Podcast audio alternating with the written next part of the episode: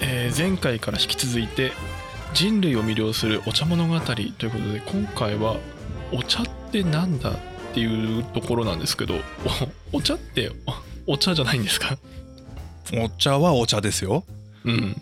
だよね。うん、だけどそもそもお茶ってなんだって疑問じゃないですか？うん。疑問なの？お茶じゃないの？いや飲み物だと思ってるでしょうん。違うんですよ。あ違うんだ。違うんですよどうも調べていったらうん。初期の人たち今みたいなこう嗜好品的なねうん。飲み物だと思ってないっぽいんですね。へえ飲み物じゃなければ何なの？薬、薬？うん、ガチ薬。あガチの薬、うん。ほなんか飲み方を見ていても今の煎茶とか抹茶ですらない原型は本当に薬っぽい飲み方してる、うへえうん、製法も、うん、薬っぽいね。漢方っぽいねって感じする、ああそうなんだ、うん、へえなんかねポン酢とかの時はねちょっと調味料っぽい作り方をしてたじゃない、うん、いやだけどまあポン酢もねもともと薬だからねあれ。うん、うんうん。ね。一番最初ね。これもやっぱ薬だった。何でも薬としてくるね。うん。じゃあ誰がどこでこれを薬として使い始めたのかっていうところをうん。ちょっと調べてみたのね。おう。5000年前まで行ったよやっぱ そこまでいっちゃった。り、うん、だからそもそもだけど、うん。原産地どこかっちゅう話だよね。うん。これどこかわかる？原産地は中国じゃないの？そうです。その通りです。これほとんどの人が知ってると思うんですけど、うん。これね調べたら面白いことが出てきてこれ本当ちょっと本編とずれるんだけどうん。100年くらい前までは中国説とインド説があったらしいんだよねああインド説もあったんだ、だから学者さんたちがどっちだどっちだってずっと言ってたんだって。ほそしたら中国の山奥にすごい古い木が見つかったんだって。うへえ古い木。うん。樹齢1700年。想像以上に古かった。相当古いよね、うん。ちなみにこの木がね、えー高さが32メートル。32メートル？32メートル？ね。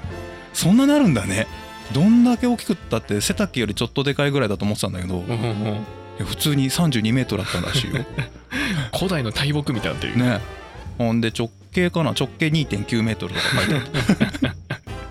太いな、ね。大きいな。これが1961年に発見されたからうん。うん。原産中国じゃね？っていうことになったっぽい お茶って気づかないけどねきっと。ね。日本で見たら、普通に素通りしそうだよね、大きい木があるなぐらいだよ、うん。これが見つかってからよくよく調べてたらうん。インドの茶産業の歴史が200年くらい。うん。で中国はまあ3000年以上前からあると。いうことが分かってきたと。全然議論にならないレベル。全然レベルが違う。うん。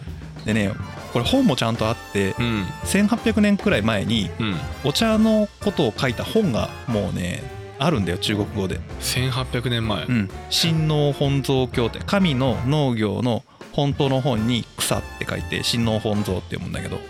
本草経とかまあ江戸時代も日本では本草学って言われたんだけど、うん。これは薬に関する学問、まあ、漢方薬どうやって作りますかっていうのを本草学って言ったから多分そういう系統の本だと思われます。はい。はい、神農っていうのはまあそれよりもさらに昔に、えー、仙人が伝説の仙人がいてうん。その人が神農っていう名前だったんで多分そこから取ったんじゃないかなと思われるんですけどうん。ここの本にえ主にお茶のことが書いてあって解毒作用の研究がされてます。ああ解毒作用。そう。うんお茶の解毒作用について当時の学者さん1800年前だよ。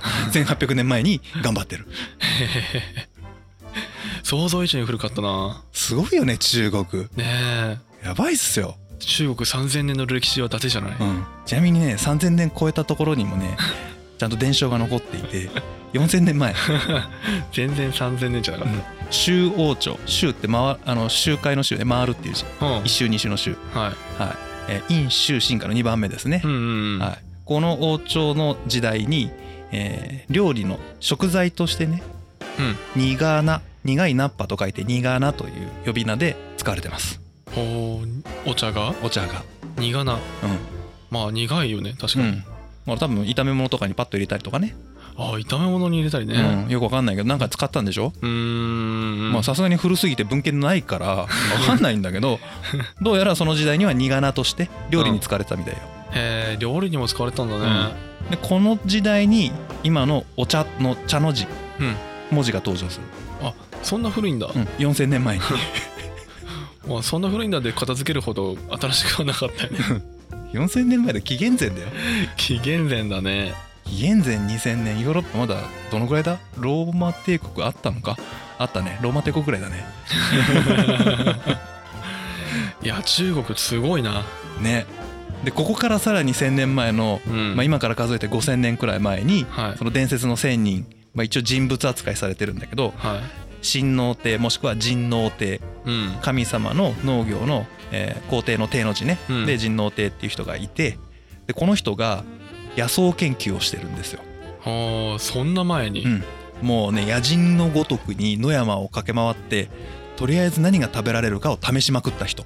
おーなんか今で言ったらやばい人じゃない？だいぶやばいと思う、確かに。これこれは大丈夫。おこれはいけそうだなって。うわこれ食っちゃった。ら毒だうん。なったらもう食べるたびにお茶っ葉食べてたみたい。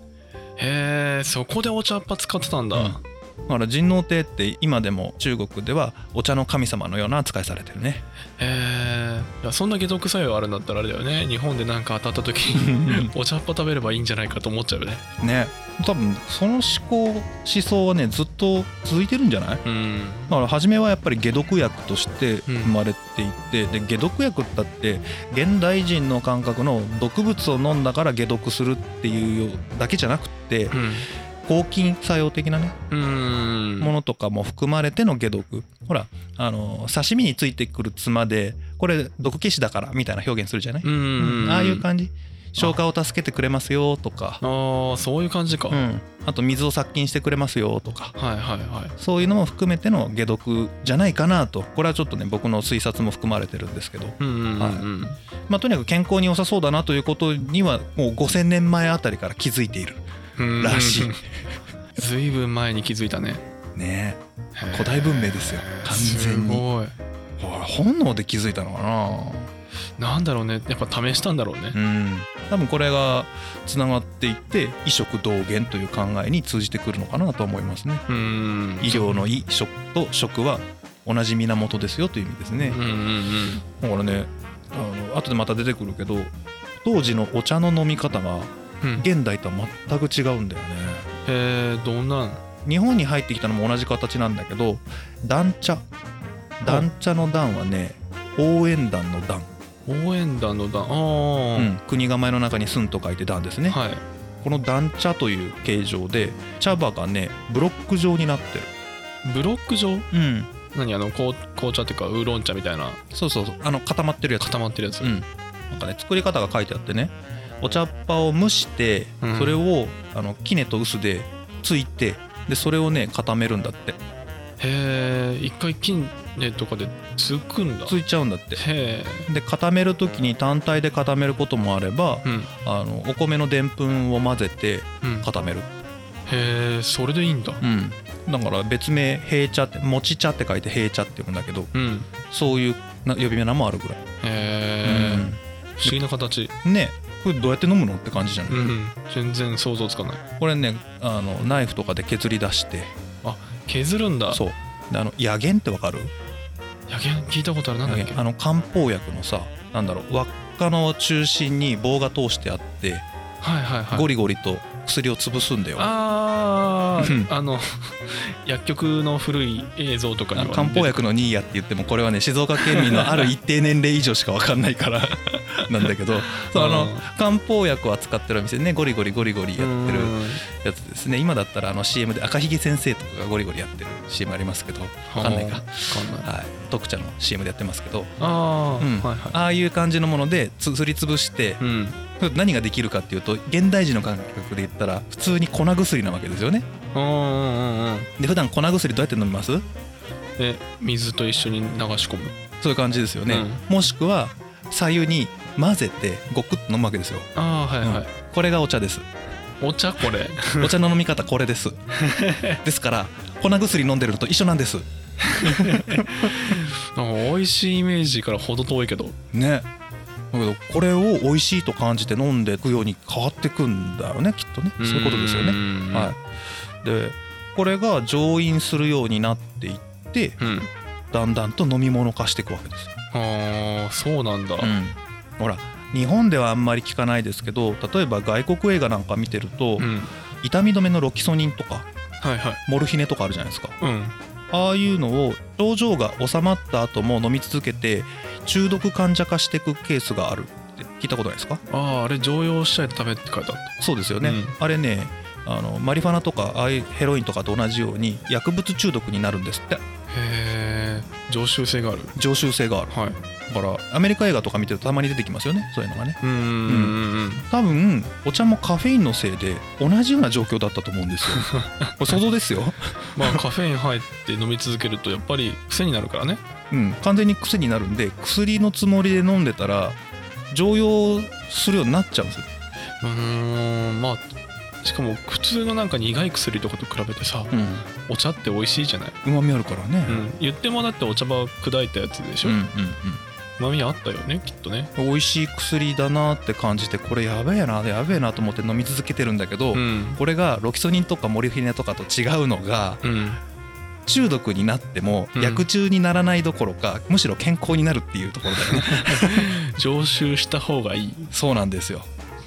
この薬は毎日飲みましょうみたいな状態なんですね、うん、多分これがね後々飲み物化していって世界に広がっていく原因なんじゃなかろうかと思ってます、そういう流れで、ね、飲み物を貸していく。うん、じゃないかな。でねこれ当時の人たちはさ当然化学もないし機械もない状態ですよ。はい。紀元前ですから。うん。だけどねこれ現代学で調べてったらうん。ほとんどの人知ってるとは思うんですけど改めて言いますね。本当に薬効がすごい。効能がやもうこんなにあるのかっていうぐらいある。そんなにある？ある。ざっといきましょうか？はい。現代医学で判明している薬効。抗がん作用。はい。これはがん細胞の増殖抑制ですね、うん。はい、視力の維持。はいベータカロチンが作用するそうです。あと老化防止。はいはい。アンチエイジング。きた。アンチエイジングね。ね。これねビタミン E の18倍の効果があるそうです。18倍。はい、これはねお茶に含まれるタンニン渋み成分が良いと。うんいうことと、もう一つはね良質のアルカリ性なんですって。で現代人は弱酸性によってしまりがちなので、特に肉とかそういうの食べてるから、このアルカリ性を取ることで中性に保つことが見込まれてます。ああじゃあ肉食べてる俺はあれか。お茶飲んだ方がいい？どんどんお茶飲んでください。コーヒー飲んでる場合じゃないですよ。はい。あとねちょっとひメタボ気になる方減肥作用。へ減肥っていうのは減らす脂肪の字ですね。はい、これはカテキンがコレステロールを低減させてくれたりとかサポニンっていう成分が脂肪を分解してくれますね、脂肪分解するの？はい、だからあのペットボトルであるじゃないですか特茶とかあうんのカテキン何倍とかいうの、うんうん。うん。理にかなってるんですよ、あそうなんだ、はい、コレステロールを下げてくれます、へはい、あと有名なのは抗菌作用ね。えはい。抗菌作用、これ我々飲食店ちゃんと覚えておいた方がいいですよ。うんえっ、と効く病原菌というか菌ですね。うん。が O157、へえはい、ブドウ球菌。はい、これ食中毒の一番多いやつですねブドウ球菌、ねはい、コレラ菌。コレラ。はい。はい、ピロリ菌。はそれから虫歯。い虫歯。風邪。あー。インフルエンザ。インフルエンザ。はい。この辺が現代学で証明されてるところですね。すごいね。ねお茶飲んでればなんかちょっと日常生活では困らんね。そういうことなんですよ。これで治すというよりはこれを取り続けることで免疫力が上がっていくっていうのもあってうん。防ぎますよとか、うん。あと食材をこれで洗うとお茶で洗うと、うんうんで実際全国的には全然知名度ないと思うんだけど、うん。足湯みたいな感じでお茶で足を洗うと水虫治るとかね、ああ聞いたことある、うん匂いも取れるしねうんそういう効果もあるしあとね医療現場では白血病の補助治療としてお茶が用いられてるそうです。へえそうなんだ、なんかね臨床治療で使われてるんだって。へえあとね今ちょっと言っちゃったけど免疫力の向上ね。うん。ほら今の時期すごくいい話ですね。はい。それから高血圧の効果作用。ほううん血圧を下げてくれます。血圧を下げる、はい。そしてまだ証明はされていないんだけど研究中のものがどうやら健康寿命に関係するんじゃないかっていう研究がされてますね。うん。健康寿命。そう。要はただただ寿命が長いだけじゃなくて健康な状態でいくつまでいられますかっていうああ重要だね。うん、結構重要でしょ？うん。一番いいのは寝たきりよりもピンピンコロリが一番いいわけですから、うんもちろんね、はい、それがお茶の作用によるものじゃないだろうかという研究が今まさにされてます。へえお茶で伸びたらいいね。ね、でなんでこれが今研究の対象になってるかっていうとうん。掛川市ですね。今我々が住んでるこの掛川市がはい。健康寿命長寿の国うん。ナンバーワンを取ったり2位になったりというへえ長寿なんだね。そう健康寿命でナンバーワン取ってるんですよ掛川市って。そうなんだ。うん。であとね同じようにライバルのところが、うん。えー本川根町ですね、おはい。お、大井川の一番奥の源流の方の茶産地ですねはい。古くからの、はい、ここも健康寿命が長い地域として有名なので,、そうなんだ、はい、で健康寿命の長いところをピックアップしていったらどうやら茶産地だと。うんうんうん。これはもしかしたら関係あるかもしれないということで近年研究が深まっていると。へえお茶すげえな。ね。すごいっすよマジで。だって証明はされてなくてもさ、うん。だってピックアップしたらお茶の産地だったっていう時点でもう僕らだってお茶ものすごい飲むからね。うん。なんならコーヒー飲んだ後もう一回お茶で口直しするからね。うん。ご飯食べてお茶むしろ朝起きてお茶だからね。ねねえなんか水分出ちゃうとか言うけどそれ以上に水分取ってるからね。そういうことですよ、うん。はい、もう適宜お茶飲んでください皆さん。本当ぜひ ぜひ静岡のお茶をよろしくお願いあ静岡じゃなくてもいいけど ぜひ 日本茶飲みましょ本当だね。い。やそのお茶が衰退してるっていうのがねうねえ残念ですよ。悲、しい現実。うん、この薬効成分ここまで厳密には見つけてないんでしょうけど、うん。ね5000年前から信じられてるっていうのがすごいですねまた、え。今一つさその効能の中でうん、し全然聞いたことなかったのがね、うん。視力回復というか。ね。視力に影響するんだね。そう。なんかね書いてあったのがね回復というよりはう、ん。うん、視力の維持になんだって。いや維持でもすごいでしょ、うん。俺老眼始まってるからさもっとお茶飲もうって思ったよね、本当にね、ううんちら老眼早いからね家計的に。最近本当30センチ以内とかぼやけるからね。いやでもなんかね老眼というかまあ視力のねうん。赤防止にみんなブルーベリーとか言ってるけどいやお茶飲んだけば大体 OK じゃん。でしょ？そんなことあるっていう。すごいんですよ、いやもうちょっとお茶飲もう。これはね後々後でまた話しますけどうん。英才禅師が、えー養生の千薬うん。長寿の妙薬というふうに本に書いてますね、へえその時から言われてんだね。言われてるんですよ、はい、じゃあせっかく英才禅師の話が出たんではい。じゃあ日本上陸はいつだと？お日本上陸。はい、日本上陸したのが明確に分かっているのはうん。600年代奈良時代ですね、奈良時代はい、遣唐使によってもたらされたというふうに言われています。はい。ただどうも中国側の記録によると紀元前には日本に輸出してたよっていうのが書かれてるそうですね。紀元前にすでにはい。漢の時代ですね。おおになんかどうも輸出してたっぽいんですけどうん。分かりません？日本が文字ないんでまだ。あ文字なかったはい、あの漢の時代に文字が中国から輸入されて日本になく文字がなかったのに漢字が入ってくるわけですよ。あーだから漢字なんだ。そうですね。漢という国からもらった字なんで漢字なんですねあれあそういうこと、はいつまりそれ以前は日本には文字がなかったということですね。へえなかったんだ、はい。なので分かりません、もうそれは分かんないよね、はい。記録できません。うん。明確に分かるようになるのはうん。紀元600年以降ですね、はい、遣唐使。登場するのは出ました。空海。空海。はい。最澄。ああ最長高野山と比叡山の階層ですね。はい。海山様です、はい、で前回も言いましたけど空海はここで言ってますね。中国の本を読む時はお茶を飲みながらがいいよねと、うん。うん。こういう記述を残してるんですけどどうもこれはこの時空海が飲んでいたお茶は全部中国産、中国産。うん。輸入品ですね、ああまだ作ってはないんだ。はい、だから今の日本人がコーヒーを輸入品しかなくて飲んでるようなそんな感覚ではい。中国茶を飲んでたっぽいですね、へえ、はい、でこれねタイミングが超良かったんだよね。おうタイミング。っていうのも中国でねお茶ブーム真っ盛りの時だったみたい。へえ760年にうん。中国に陸っていう人がいるんですけど、うん。あの上陸の陸に羽ね。はい。陸という人が茶経っていう本を書いてるんですね。へえでその本にはお茶のことばっかり書いてあって、うん。栽培方法とか、うん。製茶方法それから飲み方うんあとね茶道に近い感じでお茶の作法が書いてあるんですって、へえそうなんだ、うん。でこれがね貴族とかうん。あと僧侶にバカ受けで めちゃくちゃ流行ったらしいんだよ。そんな流行ったんだ、うん。でその流行ってるところに空海が中国に留学するわけですね。はいはい。最澄と一緒に。うんうん。ハマっちゃったんだよね。ああブーム乗っかったんだ。乗っかっちゃったんですよえー、お茶流行りだったんだね。ちょうどいいタイミングだったみたい。流行りに乗っかったっていうのもあるし、うん。流行っててくれないとうん。認知できないよね、まあそれはね。うん。で中国に何十年も住んでれば分かるかもしれないけど、はあ1年2年いたぐらいでお茶に出会う確率って限られるじゃないですか。うんうん。これがちょうどブーム中だったんで、えー留学先のお寺で出会うん。うわけですね、うんうん。これでお茶が初めて日本に入ってくることになります。あなりますがあはい。廃れるんですよあ廃れちゃうんだ。はい。輸入品じゃないですか。うん。遣唐使828年頃で終わっちゃうんですよ一回、ああそうなんだ。うん、唐が滅びるんで。物理的にね。物理的になくなるんですよ。なくなると。はい、でその後日本もちょっとわちゃわちゃするんでうん荒れるんですね。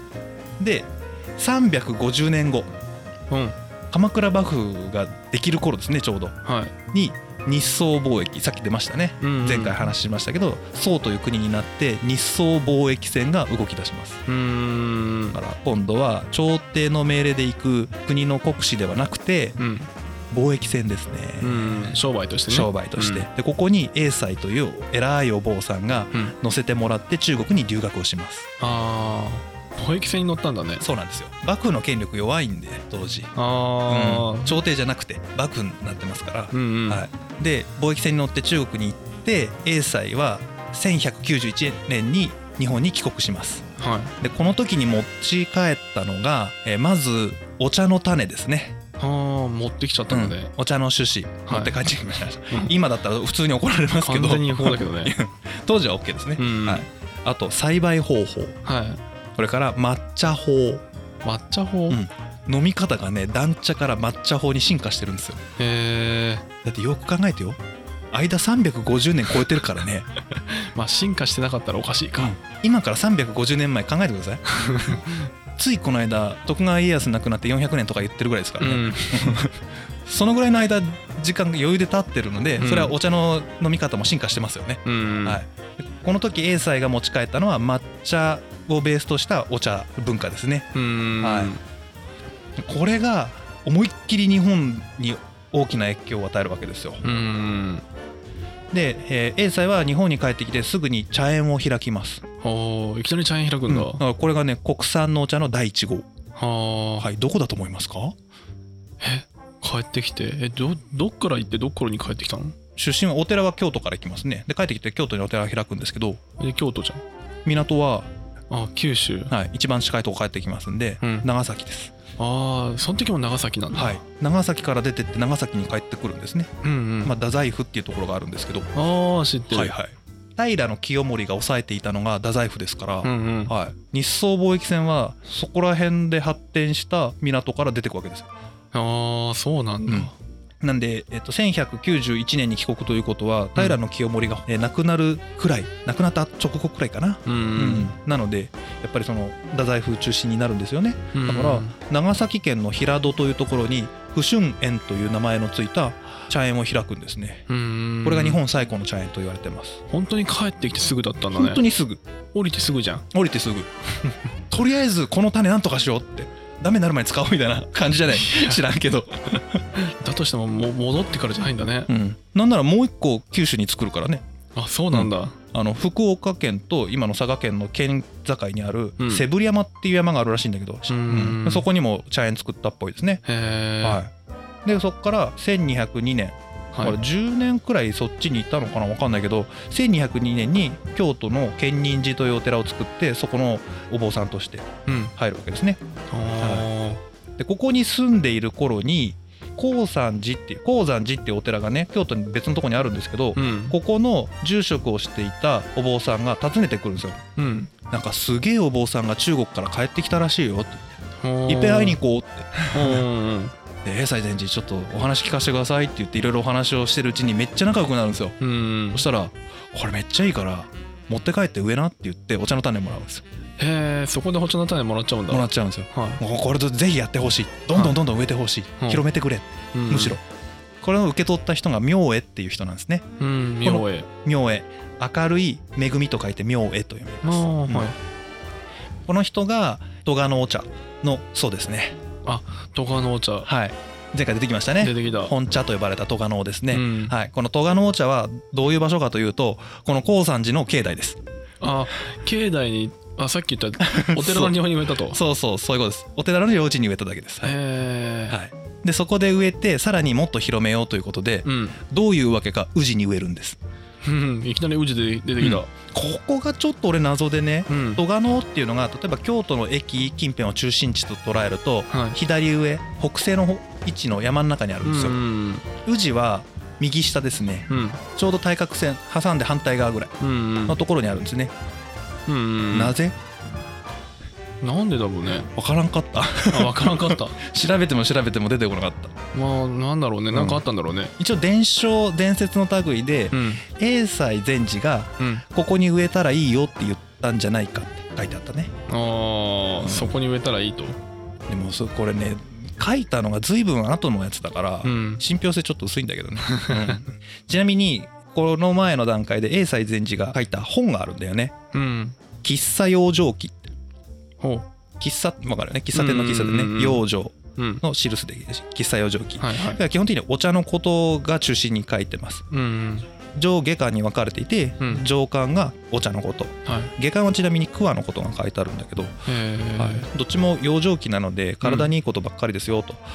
でお茶に関してはまず茶樹のお茶の木の栽培方法。うん。それから製茶の仕方抹茶の作り方ですね、はい。それとお茶の紅葉についてしつっこいぐらいに語ってます、相当入れ込んでたね。うん、読むの超めんどくさかった。そう読んだんだ。一回ねあの国会図書館のデジタル版にあったんでうん原文読もうと思ったんですよ。うん。うん凄まじい達筆の漢文なんですよ。うんうん読めるか？と思って。要約の方をさらっと流し読みにしました。はい、はいはい。これ面白かったのがねうん。五臓六腑の五臓ってあるでしょ？はい。五臓と五味味のね5つの味ね、これが全部対をなしていて例えば肝臓が好きなのは酸っぱい味だよとか、心臓が好きなのは苦い味だよって書いてあるんですよね、で脾臓が甘い肺が辛い腎臓がしょっぱいうん。なんですって。うんで日本人はこの中の苦味が足りてないと。ほだから心臓が弱くて若いうちに亡くなる人がすげえ多いんだと。苦味不足だからもっと苦味取った方がいいよねああそういう流れ？うん、でこの苦味の代表がもうお茶だよ。うんうんという話を書いてるんですね。へえ苦味がお心臓。うん、良いと。だだから皆さんお茶飲みなさい。みんなお茶飲んだらあれなのかな？心臓系の病は減るのかな？日ど本人。ういやどうだろうね。これがさ 現代医学で証明されてるかってといまいち分かんないよね。今ほら成分じゃん。うん。味と関係ないからさ、あそうだね、うん、だまあ当時はそう考えられたんで五臓と五味がリンクしているはということだそうですね。はい、でこの永西禅師のお弟子さんのそのまたお弟子さんにあたるのがうん。正一国師です。正一国士、ちょうど永西が京都に建仁寺を開いた1202年に正一国師が生まれてますね、はい、静岡県生まれの人です。うんうんうん。で久能山東照宮のある久能山のお寺でうんまず修行をして、それからだんだんと京都に近づいてどんどんどんどん位の高いいいおお寺で勉強していくわけですね。鎌倉に行ったりとかして。で中国にも渡っています。で当然なんですけど永西が臨済宗なので正一国師も臨済宗ですね。はい。なので孫弟子ですからやっぱりお茶の伝統が響いてくるわけですよ。これが静岡の茶祖静岡茶の元祖と言われてる人ですね。あそういう流れなんだね、はいこの人は東福寺というお寺を京都に作るんですけど、はい。晩年に亡くなる近くになって静岡に帰ってきます。うん。で正一国師のお母さんが生まれたところが今の本山茶のあるところうんうんうん。なのでそこに移り住んでその近在の農家さんにお茶の木を渡して植えなさいへえあの静岡市の上の方で。そう静岡市からずっと北に上がったとこだね、うんうん。安倍川の上流にあるとこですね、うんうはい、んここが元祖だというふうに言われてます、ああそこでね。はい、でこれともう一つ面白かったのがねはい。この正一国師のおお弟子さんにあたる人が、うん。とあるお寺の復興をするために住職になるんですね。ほもうほんと東屋みたいなお寺があったのが前回も出ました興津駅の近くにある清水の清見寺というお寺なんですけど、うん。ここの復興に入ります。うん。これを任されるわけですね。はい。そしたら一人だとしんどいのでうん「ボス手伝ってください!」って小一国士呼ぶわけですよ。すごい人呼んだね、うん。急に「ボス手伝ってください」っつって「よしよしお前が行くんだったら行きましょう」ということではい。小一国士も清見寺に行くわけですよ、はい。お手伝いで。はいはいお茶植えますよね。あそりゃ植えるね。この植えたお茶がうん。前回出てきた五名茶の中の一つになるんですね。ああの静岡がお茶で有名になった一番最初ですね。あの東茶でーうんうん戸賀のお茶が本茶です。うんはい。飛茶が宇治です。はい。清見寺の清見の静岡のお茶です。川越のお茶です。とはいはい。いうことなんですけどこの本茶戸賀能はさっき出てきた明恵上人が植えたところ。うんうんそのライバル筆頭の宇治茶、うん。これも明恵上人が植えたところ。うん。そして京都外のライバルはい。の一つである静岡。はい。これは英才の孫弟子が植えたところ。すごいでしょ？全部英才前治つながりなのよ。へえ全部置いてったとこだね。そう。だから英才前治はどうしてもお茶を広めたかったんだろうね、うんうんうん。全国各地にこうやってお弟子さんや知り合いを使ってお茶を広めていくんですね、うんうんうん。なぜ？えなんで？なんか想像つくことないですか？体に。いい一つはそうでしょうね。うん。うん。でお茶広めることの良さ。うん。えだって薬以外何があるの？でしょ？意味わかんないじゃないですか、うん。意味わかんないですよ。本当に。お坊さん儲かんないしこんなものやったって、うん。これはね謎解いてったら出てきたんですよ、出てきたんだ、うんまずまず一つはじゃああの分かりやすい方から薬の観点からいきましょうか。はい。当時のお坊さんそれこそ英才とかそれより前の空海とかは全員国家公務員なんですよ。あ国家公務員なの、うんもう空海とか、まあ、最長なんか完全に国家公務員扱いですね。へえで朝廷が認めないとあの国のお坊さんとして認められないみたいな。あそうなんだ。そういう時代なんですよ。はい。だからこの当時の国家公務員のえ知識人最高レベルがお坊さんって扱いなんですね。へえだから仏教に詳しいだけじゃダメなんですね。うんうんうん。今で言ったらもう社会学的なもの。政治学人文学あと国防を司っていたりあと面白いのはね建築学建築学、うん。建築の能力を持っていたりとかはい。工学の知識を持っていたりとかするんですよ。へえ物作れるもん。そうなんだ。まあ建築工学の知識があるから山を切り開いてお寺建てられるんじゃない？あーなんかお寺がなの建築物がすごくその建築物としてもいまだにすごいって言われるのは、うん。そのせいか。東大随一の建築学の知識を持ってますから。へえというのと、ん。あと本草学出ましたね。薬の知識。うん。うんあと医学。うん。天文学外語学。天文学もか、うん。暦とかが分かんないといけないし先生術的なこともできなきゃいけないので当時は。これらの知識を包括的に持っているのがうん。時の僧侶という人たちなんですよ。へえで僧侶というのは衆生を救う、まあ、庶民の幸せをなんとかこう救って幸せにしたいっていうのが本来の趣旨じゃないですか。うんうん。立ち位置として。う。ん。で医者っていう立ち位置は同じなんですよ。ああ人を救うというね。人を救いたい。そうです。衆生を救うためにうん、うん心の面と体の面の両方をケアしたい。はい。だからお医者さんが薬を各地に植えて回ったと思ったらどうですか？ああ確かに広める意味があるというか。ありますね。うん、これが一つの側面です。ああ。人を救うためにはい。ひたすら広めることをしたと。はい、あともう一つの側面があるんですよ。ーもう一つ。はい、これは仏教的にメリットのあることを考えています。へえ仏教的に？うん、まずね簡単に言っちゃうと眠気覚ましとして使われてるんですね。眠気覚まし。はい、これね英才より前の段階ではうん。天台宗とかね、違う仏教なのであまりこう瞑想の時間が長くないんですよ。禅宗といって座禅を組むことをメインにした宗教のことを禅宗と呼ぶんですけど、うん。臨済宗はその最たるものと言われてるぐらい瞑想の時間がすごくあるんですね。あそうなんだ、うん。今でもそうですよ。禅宗曹洞宗なんかもそうですけど座禅を組んで瞑想をすること。うんうん。だから臨済宗の場合は体を使った修行もしますけどね。うん。山ごもりとか千日行とかね。ああいうのやりますけど禅がもうとにかく一番大事なのは瞑想なんですよ。うん。うんめちゃくちゃ辛いですから。やっぱ辛いんだ。やってみてください。5分で値を上げますから一般人の僕ら。そうなんだ。30分超えたらおお慣れてきたね。数時間やってみてください。頭おかしくなりますよ。ほわーってなってくるんで。そうなんだ。あれで何してるの？瞑瞑想って。さあまああの僕はあんまりちゃんとやったことないですけど聞いたことがあるのはうん。心を無にするっていうよりも心を一箇所に集中させて雑念を払って自分が何者かを悟ることほう分からん。全然わからん。一回修行行こっか。いや帰ってこれるかな。一日で帰ってくるかもしれん。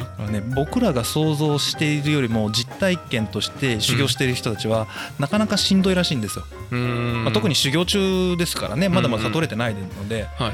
だから眠くなったりもするしうん。心も体も疲労たっぷりなわけですよ。うん。30分間ピクリとも動くのって結構きつくないですか？うんまあきつい。ねこれ数時間やるんですから、数時間はもっとしんどい。うん、こういうのにお茶のが効果を発揮すると。ああそこでお茶を使うのか。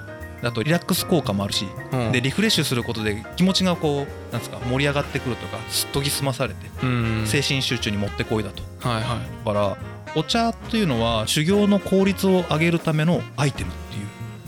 へえそういう側面も持ってるんですね。あそうなんだ、うんだから禅宗の修行をしたいんだけど辛くてついていけない人たちを脱落させないためにもお茶ってすごく有効なんですね、うんだから布教とセットなんですよ、あーお茶がね、うん、お茶を広めることと禅宗を広めることがリンクしてるんですよ常に。うん、うんうん。だから英才禅師は禅宗を広めるためのアイテムとしてお茶を普及させていくっていう面も持ってるらしいですね。あそういうことなんだ、うん。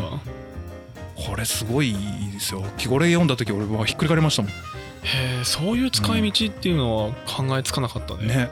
この初め「眠気覚まし」っていうのを読んだ時に、いうん。や眠気覚ましだけに使うんだったら広げなくたって自分とこのお寺に植えときゃいいじゃん。うん。それだけで済むわけなんで、うん。それをわざわざ広げていったっていうのはそういう効果を見込んで他のお寺の和尚さんたちにこれいいよこれいいよこれいいよって仲間内でやるわけですよね。どんどん広がっていくと自分の宗派も広がっていくし仏教自体が広がっていくわけですね、うんこれは仏教徒としては素晴らしいことなわけです、そうだね、あそういうセットか、だから英才禅師をスタートとしたうん。明恵上人や正一国師たちが頑張ってお茶を広げていくんです、それ頑張るね、うん、確かに。でもう忘れてるかもしれないですけど、うんえー京都府外の五名茶。うん。奈良県宇治からもう一足伸ばしたところが奈良ですよね。うんうんもうちょっと右下右下って言ったのかね南東方向に行ったらもう奈良県ですね。うんうん。で生駒の山を越えたところがうん。伊賀ですね。そこから海の方に東に向かっていくと伊勢がありますね。はい。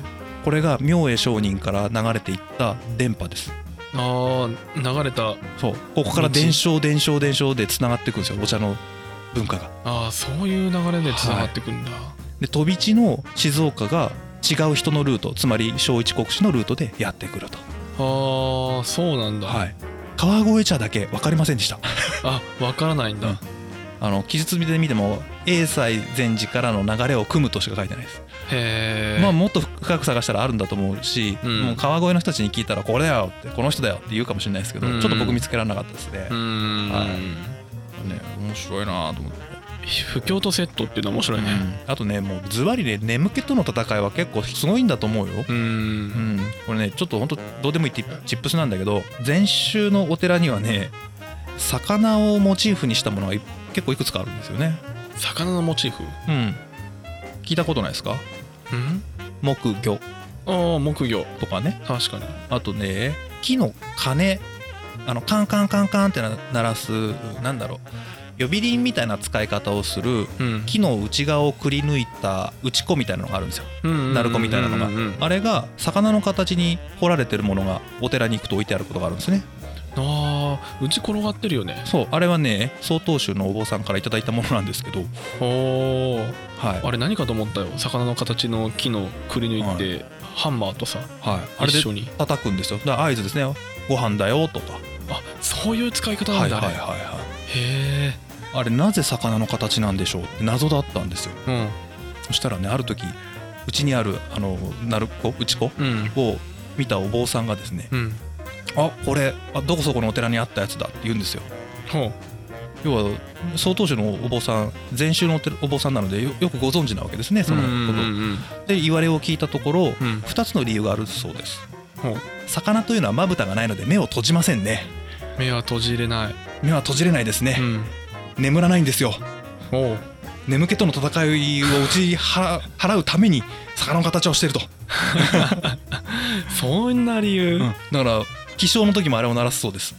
あ起きる時もか。はい。これが一つの理由とうん。あと海岸せよ。はい悟りに海岸せよ。とという意味も込めて魚がモチーフになってると。そっちなんだ、うん。魚そのものにというよりか魚がにまぶたがないこと。をらしいですよ、そこか。うんごめんなさい。詳しい文献とかまで当たってないんですけど、うん。その実際のお坊さんに聞いたところによるとそういう理由があってお魚をモチーフに使われてるそうです。へえ不思議だね。だねそのぐらい眠気との戦いっていうのはうん。切実なんじゃないですか、うんまあそれだけ眠いんだよね。うん。ということは抹茶がそういうふうに使われていてもおかしくないよねとは思いました。うん。ん。初めも眠気覚まし何言ってんだって感じだったんですけどうん。実はそうらしいですね、へえいや眠気覚ましか。うん。使い道が。だそうですよ、面白い。はい、でさっきもちょっと言っちゃいましたけど、はい。これがどういう風な変遷で各地に広がっていてで各地のこの時代のですねうん。茶どころがどういう風な発展を遂げていくのか特に宇治茶ですね。そうはい。おじいちゃんこの宇治茶の発祥で盛り上がっていって本茶を打ち倒して日本一になっていくところが分かると静岡茶が後々ナンバーワンになっていく経緯と比べられてより深く分かると。うんそういった意味合いでまあ宇治茶の下克上的なところですね。えはい。その時おじいちゃんやっぱひひひ茶だっけ？ひ茶。ひ茶ですからひ茶が本茶倒しますから、へえ今じゃ考えられないけどね。ははい、起こるんですよこれが。あそうなんだ。は次回その辺の話を？やっていこうと思います。ははい。あ楽しみに聞きたいと思います。ありがとうございました。はいありがとうございました